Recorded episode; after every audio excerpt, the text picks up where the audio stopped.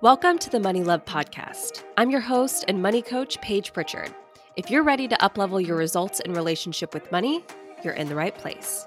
Each week, I give you the tools to transform your mindset, manage your emotions, and achieve results with your money you never dreamed were possible. Hi, love. Welcome to episode 118 of the Money Love Podcast.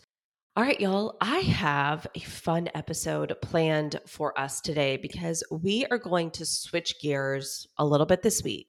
I know that a lot of weeks we talk about spending and really a lot of things related to spending, but this week I want to talk about saving money because it's actually a lot closer related to spending than a lot of us think that it is.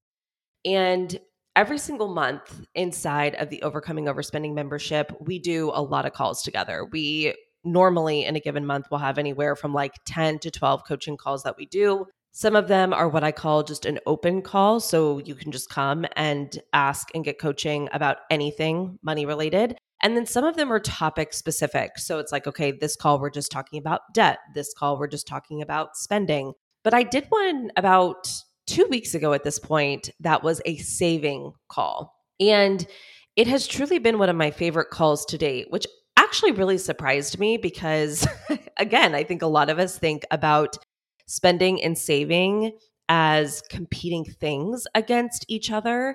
And for those of us who really like to spend money, we look at savings in a certain light that makes saving money feel super unappealing to us.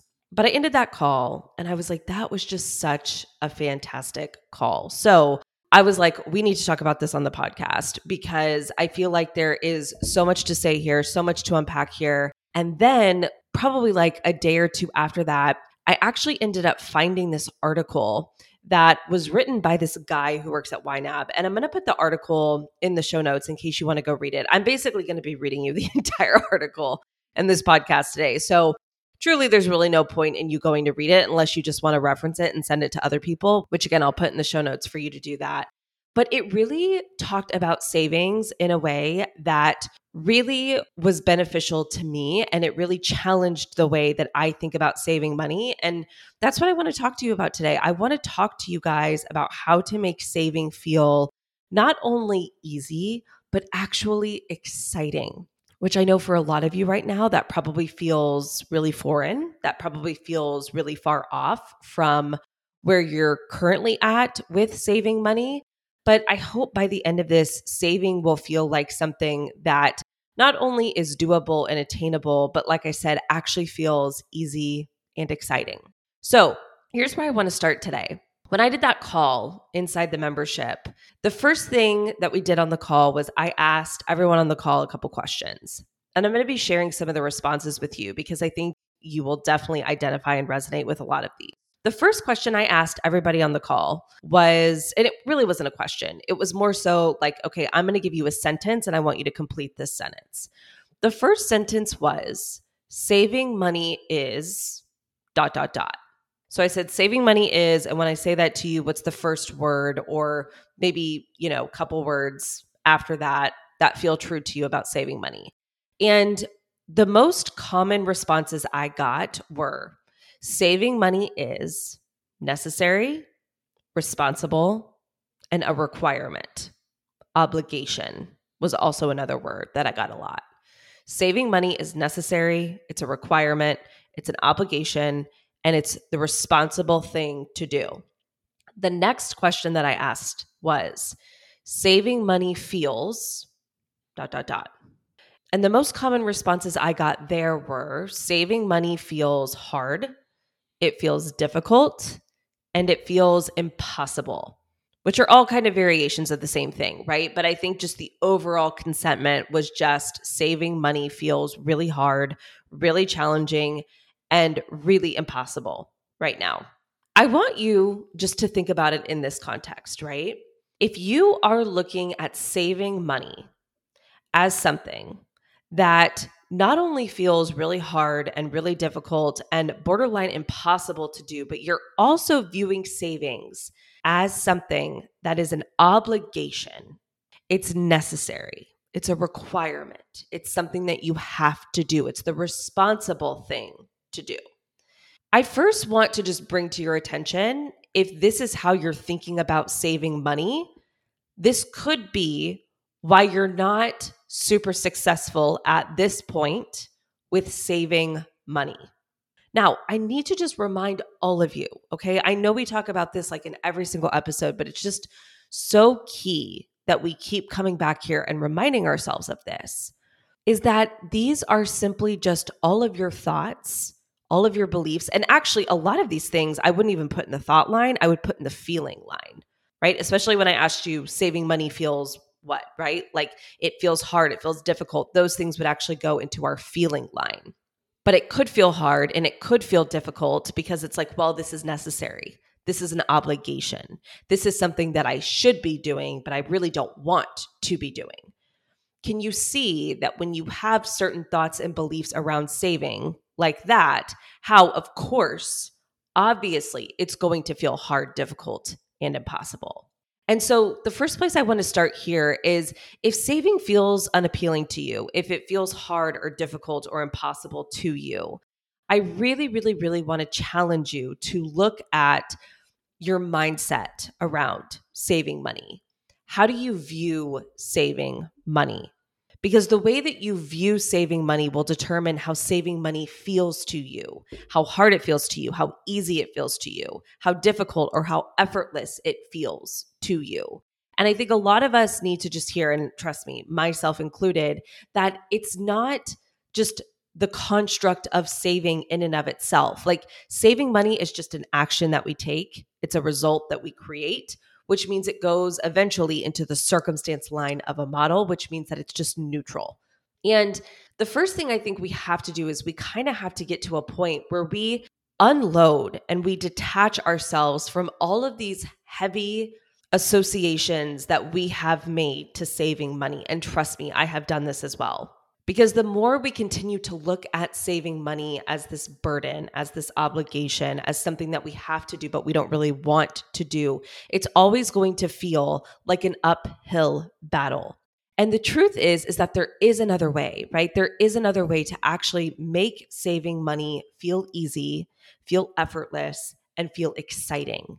So, in this episode today, I want to go through both of these. I want to go through, okay, how can we make this easy and how can we make this exciting? And I have a couple bullet points on each one of those. But before we actually get into that, I just want to talk and define saving. So, here's how I want you to think about saving. All right. Saving money is simply income not spent. Saving money is simply deferred consumption, deferred consumption. Now, if you were to ask me probably a couple of years ago what saving money meant, I think I probably would have told you saving money means that you take money and you stick it in a savings account, right? Truly, like that's how I viewed saving money. Now I simply view savings as income not spent. It's what I choose to keep in the present moment versus spending in the present moment. It's deferred consumption.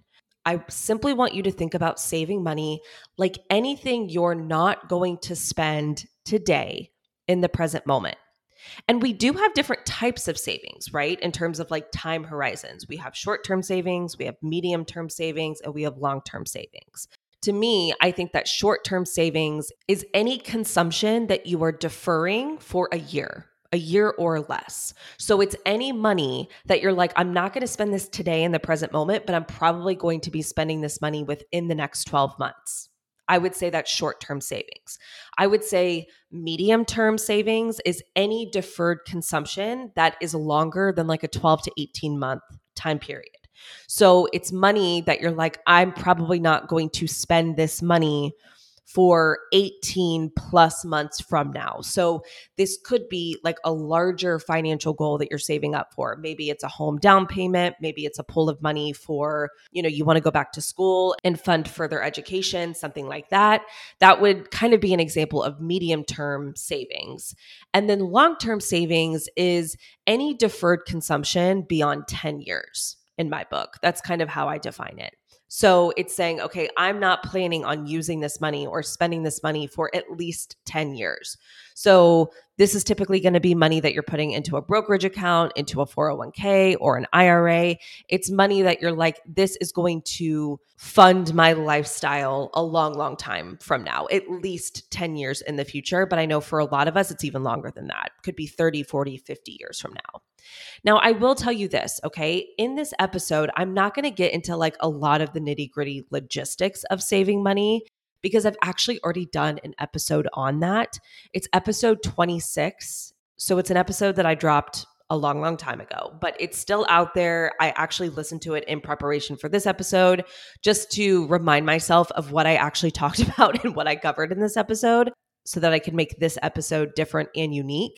But as I was re listening to it, I was like, oh, this is a fantastic episode with a lot of really good, tangible information. So after this episode, you can go and listen to that one. Again, it's episode 26. So you got to scroll back a ways, but it's an episode called Saving Money. But in that episode, I break down like short term, medium term, long term, what that means, what that looks like, all in that episode.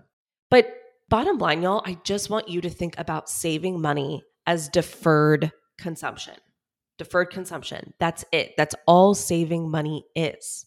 So once we know that, okay, all saving money is, is deciding this is money that I'm not going to spend today. This is money that I'm going to spend in the future. I think that is a huge reframe, a huge reframe to start with versus like, oh, this is just money that I'm transferring from my checking account to my savings account. We're going to get into that a little bit, which kind of takes me in to the first point of this, right? So let's kind of start to talk about how do we make saving feel easy. I have three points for you here. The first point that I think is so important, and everybody on the call that we were doing was reiterating this to me, was like, yes, yes, this is so absolutely true for me, is that when you're saving money, it's really, really important that you know what you're saving for and you get as specific as you possibly can. Now, I know sometimes that's hard, especially with things like emergency funds, because we're like, well, this is just an emergency fund. It's for an emergency. I don't know what that emergency is going to be. I don't know if it's going to be something with my house or my car or my kids or my health or my dog. Like, I don't know. I'm just saving it for a general emergency that I don't know the specifics of, but I do know that it's coming. So, Sometimes, yes, it is hard to get specific, but my challenge to you is if it's possible to get specific, get as specific as you can. Because I think that when you know what you're saving for and you can be crystal clear on that, it makes what you're saving for tangible, it makes it real.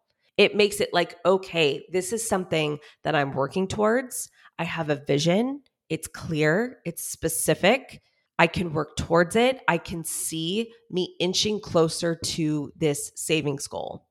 And this is why I'm such a fan of sinking funds, right? Like getting really, really specific on your sinking funds, which I've also done a past episode on. I want to say that's episode 43, 34 or 43. It's one of those. I don't know, just go back a ways, you'll find it. But that's why I'm such a fan of sinking funds, y'all, because I think that when you can get super, super clear about this pool of money is for my dogs, this pool of money is for my kids. This pool of money is for a trip that I'm going to be taking six months from now. I think when you can get really clear on saving, it makes it so much easier to save the money. It actually makes it more motivating to you when you actually know what you're working towards versus, oh, well, every single month I just transfer, you know, 200 bucks into my checking account. And that's honestly what I see with a lot of you guys. Like, when I go and I talk to you and I work with a lot of you guys, what y'all tell me is like, oh, I get my paycheck, and every single paycheck I get, I transfer $100 or I transfer $200 into my savings account. And trust me, that is not bad, y'all. okay. I don't want to say that that's bad, but also at the same time, what I typically find is that those are also the people that struggle the most with the ping pong game, I like to call it the ping pong match between your checking account and your savings account, where it feels like, okay, every time I'm paid, I'm just going to transfer $200 into my checking account. But then until I'm paid again, I'm constantly moving money in and out from my savings into my checking account. And so it also kind of feels like this is just something that I do. Like I'm just transferring money into my savings account because that's just like what you do. It's just what I've been told to do. Like I've just been told, like you get your paycheck and you transfer money into your savings account. But when you're simply just going through the motions, when you're simply just doing it again because it feels like an obligation, because it feels like you should, because it feels like that's the rule, it's the black and white box that you've kind of fit yourself into, but you really don't even know what that money's for. There's no purpose to it, there's no vision to it. You don't even know what you're saving for. It just makes it less tangible. And it also makes it so much more enticing and so much easier to dip back into it. This is another amazing, amazing benefit of when you know what you are saving for, you understand the trade off and almost in a sense, the sacrifice that you are making when you have to dip into that pool of money to use it for something that it actually wasn't intended to be used for. So, a lot of you come to me and you say, Paige, like, how do I get myself to stop dipping in to my savings? One of the best things that you can do is actually get really, really specific with the things that you're saving for. Because when you are simply just shoving money into a savings account and just trying to get that number as big as it possibly can for really no other reason than this is just what I feel like I should be doing. Like I should be transferring money into my savings account. There's no pain associated to accessing that money. There's no clear sense of what you're having to sacrifice to do that. But when you know what you're saving for, that's not the case. When you know what you're saving for, there is a trade off. You're like, oh, okay, well, I'm saving for this trip. So if I have to dip into this money, that's just that much less that I have for this trip, or that's just that much less that I have for Christmas this year for my kids. That's just that much less that I'm able to put down towards this house or towards this car that I want to buy. So when you can make it more real and make it more tangible, saving will seem so much easier to you and it will be easier to keep that money allocated towards that specific purpose. So, this is the part that I told you I was going to read you a little bit of that article. Again, I just thought it was so good. So, I just want to read this to you, right? Here's what that article said It says, What does it mean to save money? The most common answer would be putting money in a savings account. Most people think the act of parking money in a savings account is synonymous with saving money. In fact, a lot of marketing makes us think in terms of accounts because financial institutions benefit from it. And there's nothing wrong with using a savings account, but it's important to focus on the purpose of your money, not just the location. Defining savings based on an account isn't very helpful. So many people put money in a savings account on a rotating basis. When they get paid, they put a little money in savings, not because they're saving for something specific, but because they feel like they're supposed to save money. But by the end of their pay cycle or when their credit card payment comes due, they reach into the savings account to cover their expenses. But they regularly put money in their savings account, so they're saving money, right? No, they're spending their wheels and they can never get ahead. And that's because they're not saving with a purpose. They're not weighing the trade offs of when they spend or when they save. So even though their money is physically separated in a savings account, $1 is no different from any other because none of it has a job. Saving money means deferring the use of your money for a later time for a specific purpose. And by that definition, the location doesn't matter at all. It doesn't have to be in a savings account. It can, but it doesn't have to be if you're not using your money right now and you're giving it a very clear purpose, you are saving it. So that's what the article said. Wasn't that so good? I just want to read that sentence one more time. It says, Saving money means deferring the use of your money for a later time for a specific purpose. So good. So, the first thing that you can do to make saving really easy and actually feel motivating to you is to know what you're saving for. Now, this is my last hot take before we move on to the next point here. I think that there's a lot of advice in the personal finance space that's a bit redundant. So I'm going to offer you something here just to think about. I know that like one of the very first goals that everyone tells you to work towards, and trust me, I know I'm guilty of this, y'all. Okay. But one of the first goals is save up an emergency fund. Everyone's like, you got to have an emergency fund. You got to have a couple thousand dollars in the bank to cover things that come up. Now, is this incredibly important? Yes. In tandem to that, people are also like, have sinking funds, right? Have these things that you're saving for in the future that you know are coming. What I've typically found is that I actually think that you don't need both because I actually think that in a lot of cases, they serve the exact same purpose. And a couple of years ago, I kind of was like looking at our financial situation and I was like, you know what? Like, I actually don't feel like we need this emergency fund. My husband and I had an emergency fund that had like $5,000 in it, but it had been forever since we had had to use it. And when I started evaluating, like, why is that? Why has it been forever since we've needed to use our emergency fund? Because trust me, it's not like we haven't had emergencies. It's not like we haven't had stuff come up. I mean, we're homeowners, we have two dogs, we have a daughter. Like, trust me, there's plenty of stuff that comes up.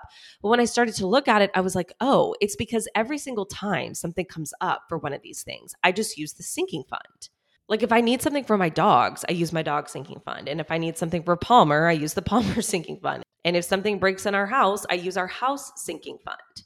So I've actually gotten to a point where I actually think that you don't really need both. You can pick one or the other, whichever feels best to you. But I don't think you need like a pool of just a couple thousand dollars and then also to have all of these sinking funds. Because, in my opinion, what sinking funds are actually your emergency fund broken up into tiny specific categories or tiny specific purposes. And so I want to mention that on this point because I think that when it's like, okay, well, how do I do that? How can I make my emergency fund feel more specific? How can I know what I'm saving for? In my mind, I'm like, well, that's actually kind of like sinking funds. So I just want to make this point. I know I'm kind of going on a bit of a tangent here, but I just think it's a lot, right? I think it's like we get overwhelmed when people are like, have an emergency fund, have a rainy day fund, have sinking funds. It's like, oh my God, like there's just so many things that I need to be doing and so many things that I need to be saving for. And for me, I'm like, listen, why not pick one? Why not just say, I'm either going to just have this pool of money that I can use for whatever, if you feel like that works for you. Or I can actually get more specific and I can start saving my sinking funds for specific things and for specific purposes. And if an emergency does happen with my home or my car, or whatever, I will use my designated sinking fund for that.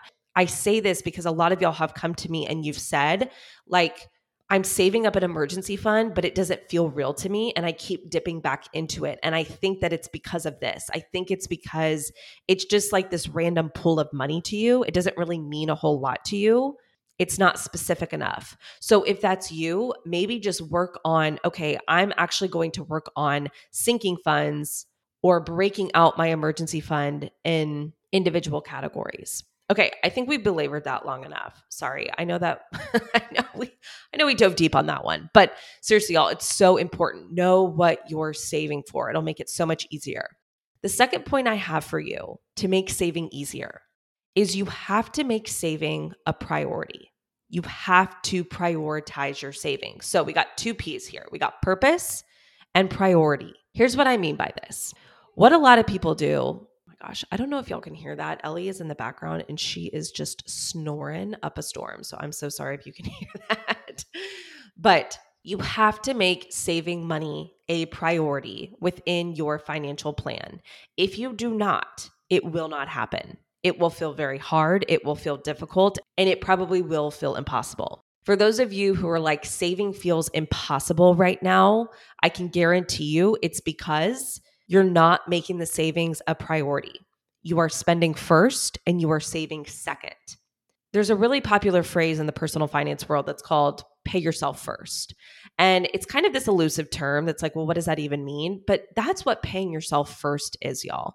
Paying yourself first is saving first and spending second versus what I would say 90% of people do, which is spend first and save second.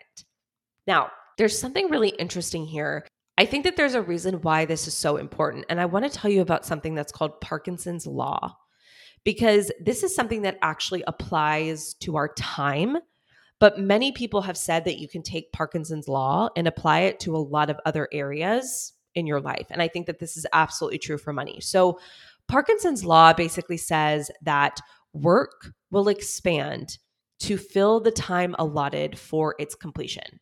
Parkinson's law is in the context of time management. So it's basically saying, like, if you have a project or an assignment and you give yourself a week to do it, it's probably going to take the full week to do it.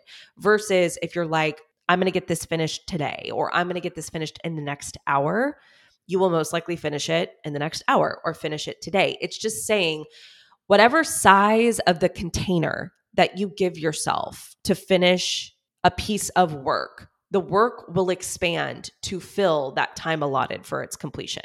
Okay. And I know for me, that's so, so true. But we can also take this and we can apply it to our finances and apply it to our money. And I think this is why so many people get themselves into trouble and people are like, oh, saving so hard and saving is so difficult. Because what they do is they allow their spending to consume the container that they allot for it. And the container that a lot of people allot for their spending is their entire income, right? It's their entire salary because that's essentially what you're doing. When you say, I'm going to spend first and save second, what you're saying is like, okay, spending, you can basically consume or take up this entire container, which is my entire income. And then if there's anything left over, that's what I'll save. But 99% of the time, and y'all know this, there's nothing left to save because it all gets spent. This is what lifestyle creep is, right? It's like as your income increases, your lifestyle will creep to expand that increased container. So there is kind of like a Parkinson's law with our money and with our spending habits. And if you just go in and you just say, like, okay, well, I'm just going to live my life and I'm going to work my lifestyle around my income and I'm going to spend first and I'm going to save whatever's left over, I think that 90% of the time you're going to find that there's nothing left to save. And that's because you're not making saving a priority. So, what we have to do is we have to flip the order. We have to say, I'm going to save first and spend second. Saving is going to be the priority. And then whatever is left over, I will work my lifestyle, my bills, my expenses into that container. And so then whatever's left after that, my spending can essentially expand and completely consume that container after the spending has happened. But that's not going to be the first thing that happens. So you have to make your saving a priority. Now, you're like, okay, Paige, how do I do that? Well, I actually teach a concept called the priority of your money, which I've also done a past episode on. That is episode 43. Okay, I just paused and I went and looked. So, episode 43 is called the priority of your money. And the sinking fund episode, in case you want to go listen to that, is episode 51. okay. So 51 is sinking funds and 43 is the priority of your money. But I teach you to make a priority for your money. And there's five priorities. Priority one is your needs, priority two is your minimum debt payments. And priority three is funding a financial goal, which that is essentially funding a savings goal or funding you getting out of debt, putting more money up and above your debt. But paying yourself first, it can look like saving money, but really what that means, y'all, is just prioritizing your financial goals to take care of future you up and above anything else. Then the fourth priority are sinking funds. And then the fifth priority are your money wants or your money loves. Those are the kind of like nice to haves versus the need to haves. But when you are following this priority that I teach you, you will essentially be prioritizing your savings. And that kind of takes me to the third point in this is to automate your savings. Another question that I love to ask and answer is how can I make this outcome inevitable? How can I make prioritizing savings, hitting my savings goals, hitting any financial goal that I set for myself inevitable? And I think that a big way that we do that is we automate it. So that's the third tip that I have for you here to make saving easy. I want you to give it a purpose. I want you to prioritize it in terms of ordering your money. Again, if you need a little bit more detail on that, go listen to episode 43. And then lastly, I want you to automate this process because when you can automate it, it makes it easy for you. It takes steps out of the equation. You don't have to be exerting any energy to make this happen. So, what I like to do is I've gone in and I have automated transfers into retirement accounts, into brokerage accounts, on the days that we are paid. I'm a really big proponent of that. Do it on the day that you are paid because we essentially want to collapse the amount of time that you have to sabotage that savings goal. So when you can go in and you can set up an automation, like let's just say you're paid on the 15th and the last day of every month, go in and set up your saving automations for the 15th of every single month. So you get that check on the 15th and the money is in and it is right back out again. Again, you're not having to do any work and it makes that savings inevitable. So, those are my three tips for you on making saving easy. I want you to know what you're saving for. I want you to get crystal clear on it. I want you to prioritize it. Okay. The savings happens before anything else happens. I want you to think of your savings almost just kind of like another line item in your budget. It's like I have my bills and I have my savings. This amount goes to my phone bill, this amount goes to my insurance, this amount goes to groceries, and this amount goes to savings. And that is happening before we go and spend any money on the more discretionary items. And then I want you to automate. Now, let's move on to exciting. What are some ways that we can make saving exciting? This first one's going to sound a little crazy, but honestly, I actually do think it's helpful. I want to go back to the beginning when I was saying how many of you think that saving feels like a burden. It feels like an obligation. It feels necessary, a requirement. And I actually just want to offer you the thought that saving is optional. Saving is optional. Like it really, really is. There's a lot of people out there who don't save any money at all. we could find probably millions and millions and millions of examples of people who don't save any money at all. And they're just like, look, like I make money and I spend it. And I'm cool with that. And I know that I'm just going to basically have to work for the rest of my life because I'm not saving anything. So, saving money is optional, y'all. It's not something that you have to do. I promise you. You don't have to save money if you don't want to. So, knowing that saving is optional, how does that change things for you? Because I'll tell you for me, anytime that something feels like, oh, this is something that I have to do, I always kind of question it. And I'm like, well, why? right? Like, why do I have to? And having it just be like, well, because you just should, right? Like, that's just the role. That's what being a responsible adult is. It's just saving money. Like, to me, that's not motivating. That's not exciting that just feels heavy to me. So when I actually start to look at things and seeing that they are actually optional, I'm like, oh, okay. So this is something that I don't have to do, but I can do it if I want to. I can choose to save money if I want to. And when I know that, okay, this isn't something that you have to do, but it definitely is something that you can do, then my brain goes to, okay, well, why would I choose to do this? Right? Like, what are the benefits for me personally to do this, to save money? And when I actually start to think about it that way, I start to come up with so many amazing reasons that feel so much better to me than this is just something that you have to do. When I think about, okay, saving is optional and I choose to save, but why do I choose to save? Like, why is that a choice that I've made? It's like, well, I choose to save money because it feels amazing. It feels amazing when an expense arises and I'm ready for it and I'm prepared for it. Savings takes care of the future version of Paige. And I love the future version of Paige. And I love taking care of her and hooking her up so that she can live an amazing life.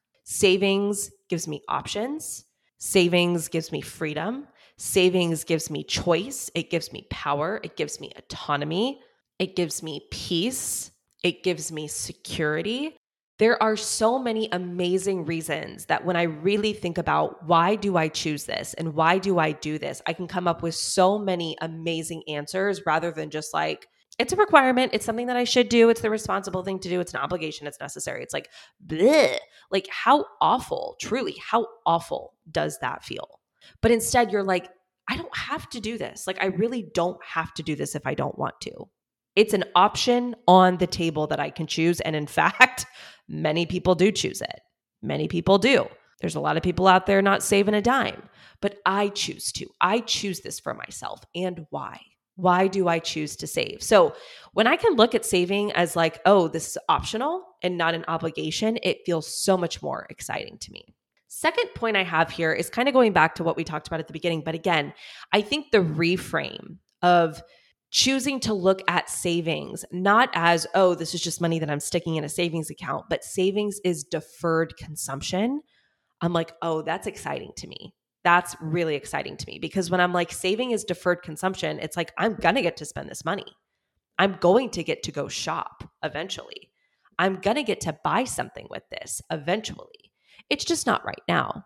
I want to read you another kind of blurt from this article because I think that this reframe, when I read this, I was like, whoa. I, I, honestly had to read it a couple of times just to get my mind wrapped around this. So if you need to rewind and listen to this back a couple times, please do so. So it says every dollar is a savings dollar because we're giving every dollar a job. So if saving money means giving every dollar a purpose, no exceptions that means you are always saving all of your money. The only question is for how long? If you assign money to groceries on Monday and you spend it at the store on Wednesday, you've saved it for five days. If you set money aside on the first of the month for an electric bill that you're going to pay on the 20th, you saved it for three weeks. If you allocate money for next summer's vacation, you're saving it for a year. If you put money in your car repair category, you're saving it, well, hopefully forever. But we all know you're really saving it until the next time your car breaks down, which is sooner than you hope. If you give every dollar a job, every dollar is a savings dollar. It's just a matter of how long you're saving it. Then it goes on to say this is kind of the interesting part. But if every dollar is a savings dollar, every dollar is a spending dollar too. If everything is savings, the whole idea of savings breaks down. If everything is savings, nothing is savings. Again, saving money is deferring the use of your money for a later time for a specific purpose. Every single time you give your dollars a purpose, no matter what that purpose is, your plan is always to spend it eventually. That means you're never really saving money. Whether you save your money for five days, three weeks, a year, or indefinitely, the purpose is to spend it at the end of that savings period. Even with retirement, it's only a matter of time until you spend it. If you're 25 and you're planning to retire when you're 65, you're saving it for 40 years. But even then, you're still planning to spend it. That's the purpose of your retirement savings to spend it when you don't want to work as much. Even if you're blessed enough to have money left over after you pass away, you still haven't saved it. You'll spend it by sending that money to your heirs who will save it for a time and then spend it themselves. There's no such thing as saving money because in time, you will spend it all. Okay, here's the last little part. It says, here's why this matters. If there's no such thing as saving money, deferring the use of your money can actually be fun. You're not saving it, you're getting ready to spend it. Realizing that the purpose of your money is to spend it makes saving it a joy because you'll actually get to use every dollar to build the life you want. If you give every dollar a job, you stop saving money for all of the unmotivating reasons we listed. You don't have to save out of obligation to your parents, yourself, or society in general. You don't have to save because of a commitment to some arbitrary sense of morality that's not really connected to reality. Instead, you're the one in charge.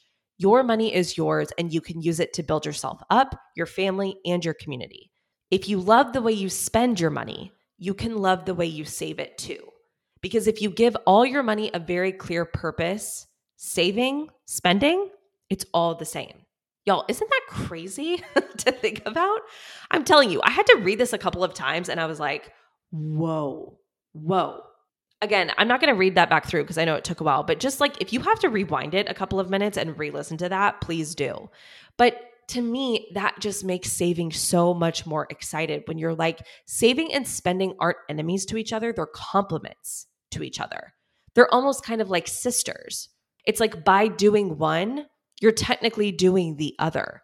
They're not things that are working against each other, they work for each other. And especially, too, I'll say this, right? Like, especially if it's longer term savings that you're investing, if you are saving a dollar and you are investing it, maybe like in a 401k or an IRA, and you're like, look, the plan isn't to use this money for another 30, 40, 50 years, it's even more fun and it's even more exciting because it's like not only am I saving this dollar right now, but by the time I go to use it and spend it, this $1 will have had kind of like money babies.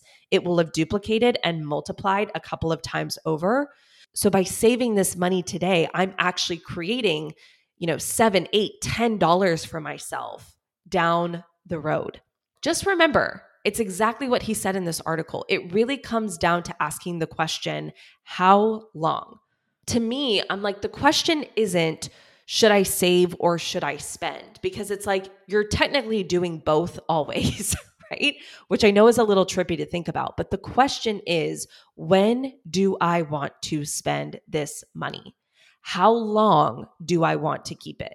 Whether it's a day, a week, a month, a year, or 40 years, it really just boils down to how long do I want to keep this money and when do I want to spend it? I think when we can view saving as optional, I think when we can reframe it and view it as okay, saving is deferred consumption. Either way, I get to spend, either way, I get to save. Really, in a sense, I'm kind of always doing both, right? They are not enemies of each other, they are complements to each other. A dollar that I save is simply just a dollar that I get to spend in the future. It becomes so much more exciting. Now, here's my last tip for you. This is kind of a tangible one. If you don't have a high yield savings account yet, you really, really, really should consider getting one because I think that it's so exciting every single month when your statement process is over, when you get to log into your savings account and you get to see like free money that's just been deposited into your savings account. To me, that's super, super, super exciting. Now, if you bank with Chase, Wells Fargo, Bank of America, which I know probably a lot of you do because those are like the big boys, the heavy hitters. If you have a savings account with them, you are basically making nothing on your savings account right now. I actually looked it up before I started recording. They're basically at like 0.01% on their savings accounts. What I would highly recommend that you do is consider opening up a high yield savings account that you can park your emergency fund or maybe your rainy day fund. If you are currently working on saving up a large sum of money for something, maybe a home down payment or maybe to go back, maybe for tuition, for further education, things like that. And it's just sitting in a savings account that's only making you like 0.01%, move that money. Okay, open up a high yield savings account it takes like five minutes to do. There's tons and tons of options. I'm to give you a couple suggestions here. These are the ones currently that right now have the highest rates. So Citizens Bank is at 4.5%. Citi is at 4.35, Discover is at 4.3, Amex is at 4.3, and Ally, Ally is who I use. I have been an Ally customer for gosh, I don't even know how long at this point, probably close to 10 years, but Ally is at 4.25%. Every single month I go in and we have our rainy day fund sitting in an Ally high yield savings account. And every single month I go in and it's basically like free money. It's so fun and it's so exciting. I'm like, oh, thank you. Now, listen, you're not going to get rich off of the interest that you earn on a high yield savings account. Okay. This is not meant to be a substitute for investment income that you are actually investing into a security like an index fund or a mutual fund or bonds or stocks or things like that. But my thing is is I'm like, look, if you're going to have a pool of money sitting out there, you might as well have it in a high yield savings account where you can be making something, something. Because the difference between making 4.25% and making 0.01% is like a 400 times difference, y'all. Now, I want to say this too. Sometimes people ask me, like, what's the catch? Like, people are a little weary because it sounds too good to be true. People, you know, sometimes they're like, if it sounds too good to be true, it probably is, blah, blah, blah. I'm like, listen, there's no catch. There's really not. The reason that places like Discover, Amex, Citi, Ally Bank are able to offer rates like this is because they don't have the overhead of a traditional bank. So think about like a Wells Fargo or a Chase or a Bank of America that has physical branches everywhere. They have infrastructure that they have to keep up. They have thousands upon thousands of employees working at these branches that they have to pay. Like a traditional bank just has so much more overhead and so much more costs and expenses than like an Ally. Ally doesn't have physical branches, they don't have physical locations. They are an online bank. Same with Amex, same with Discover. Now, they obviously offer other financial products, but the reason that they're able to offer savings accounts with interest rates this high is because it's just a different business model they don't have the expenses to worry about like a traditional bank does. So they can offer you much more competitive rates and give that money back to you as one of their customers. Citizens Bank, Citi, Discover, Amex, Ally, you can literally just go to Google. Like how I found that information is I went to Google and I Googled best high yield savings account October 2023. And these are the ones that came up. So you can go do that as well and it will take you right there. But again, when you have your money sitting in a place where you know it's at least making something, it's exciting. It really is. It's really cool when you get to see it and be like, ooh, look at this money. Look at my interest deposit. That's so fun. So, y'all, that's what I have for you this week. I really hope that by the end of this episode, saving feels something that feels doable to you, feels easy to you, and feels exciting to you. And here's what I want to sign off with, okay? I really want to challenge all of you. And my this is me. I'm trust me i'm giving this advice to myself in the current climate that we're in. Because i understand that right now with the state of the world and the state of uh, the economy and everything honestly just feeling at times like it's so out of control i understand how easy it can be to spiral into this mindset of like well everything's so expensive inflation this inflation that groceries are crazy and gas is crazy and this is crazy and that is crazy. And I just want to remind all of us, and again, I'm talking to myself here, that we are all in control of the narrative that we are going to assign to all of that. And I don't think we need to be delusional. I don't think we need to basically ignore the fact that, from a very circumstantial and factual standpoint, yes, things are definitely more expensive than they used to be. But I also think that we don't need to use that as an excuse or as a crutch just to say, and because of that, savings is impossible. And because of that, I'm not going to be able to do this. Yes, you might not be able to save as much today as you've been able to save maybe three years ago, right? When the cost of goods were a lot lower. But it still doesn't make it impossible. There is still a lot that we can do there are a lot of ways that we can get really creative. There's always ways that we can open ourselves up to more possibilities. Because when you sit there and you tell yourself, this is hard, this is impossible, I can't do this, this is an obligation, this is a requirement, of course you're not going to save. Of course you're not. That is not a mindset or an energetic set point that is going to make this feel like something that you want to do that you're motivated to find solutions to do. So I really challenge you just watch where your brain wants to take you here. I don't think it means we need to be pie in the sky. I don't think it means we need to be ignorant or naive about the state of what's happening. But I also think that it comes to a point where it just becomes counterproductive. It's like, look, these are the cards that we've been dealt. How can we make the absolute best of it, even if our best today doesn't look like our best from three years ago? There's still a lot that we can do here. So just be careful, be vigilant over what you allow to run through that mind of yours because everything stems from that.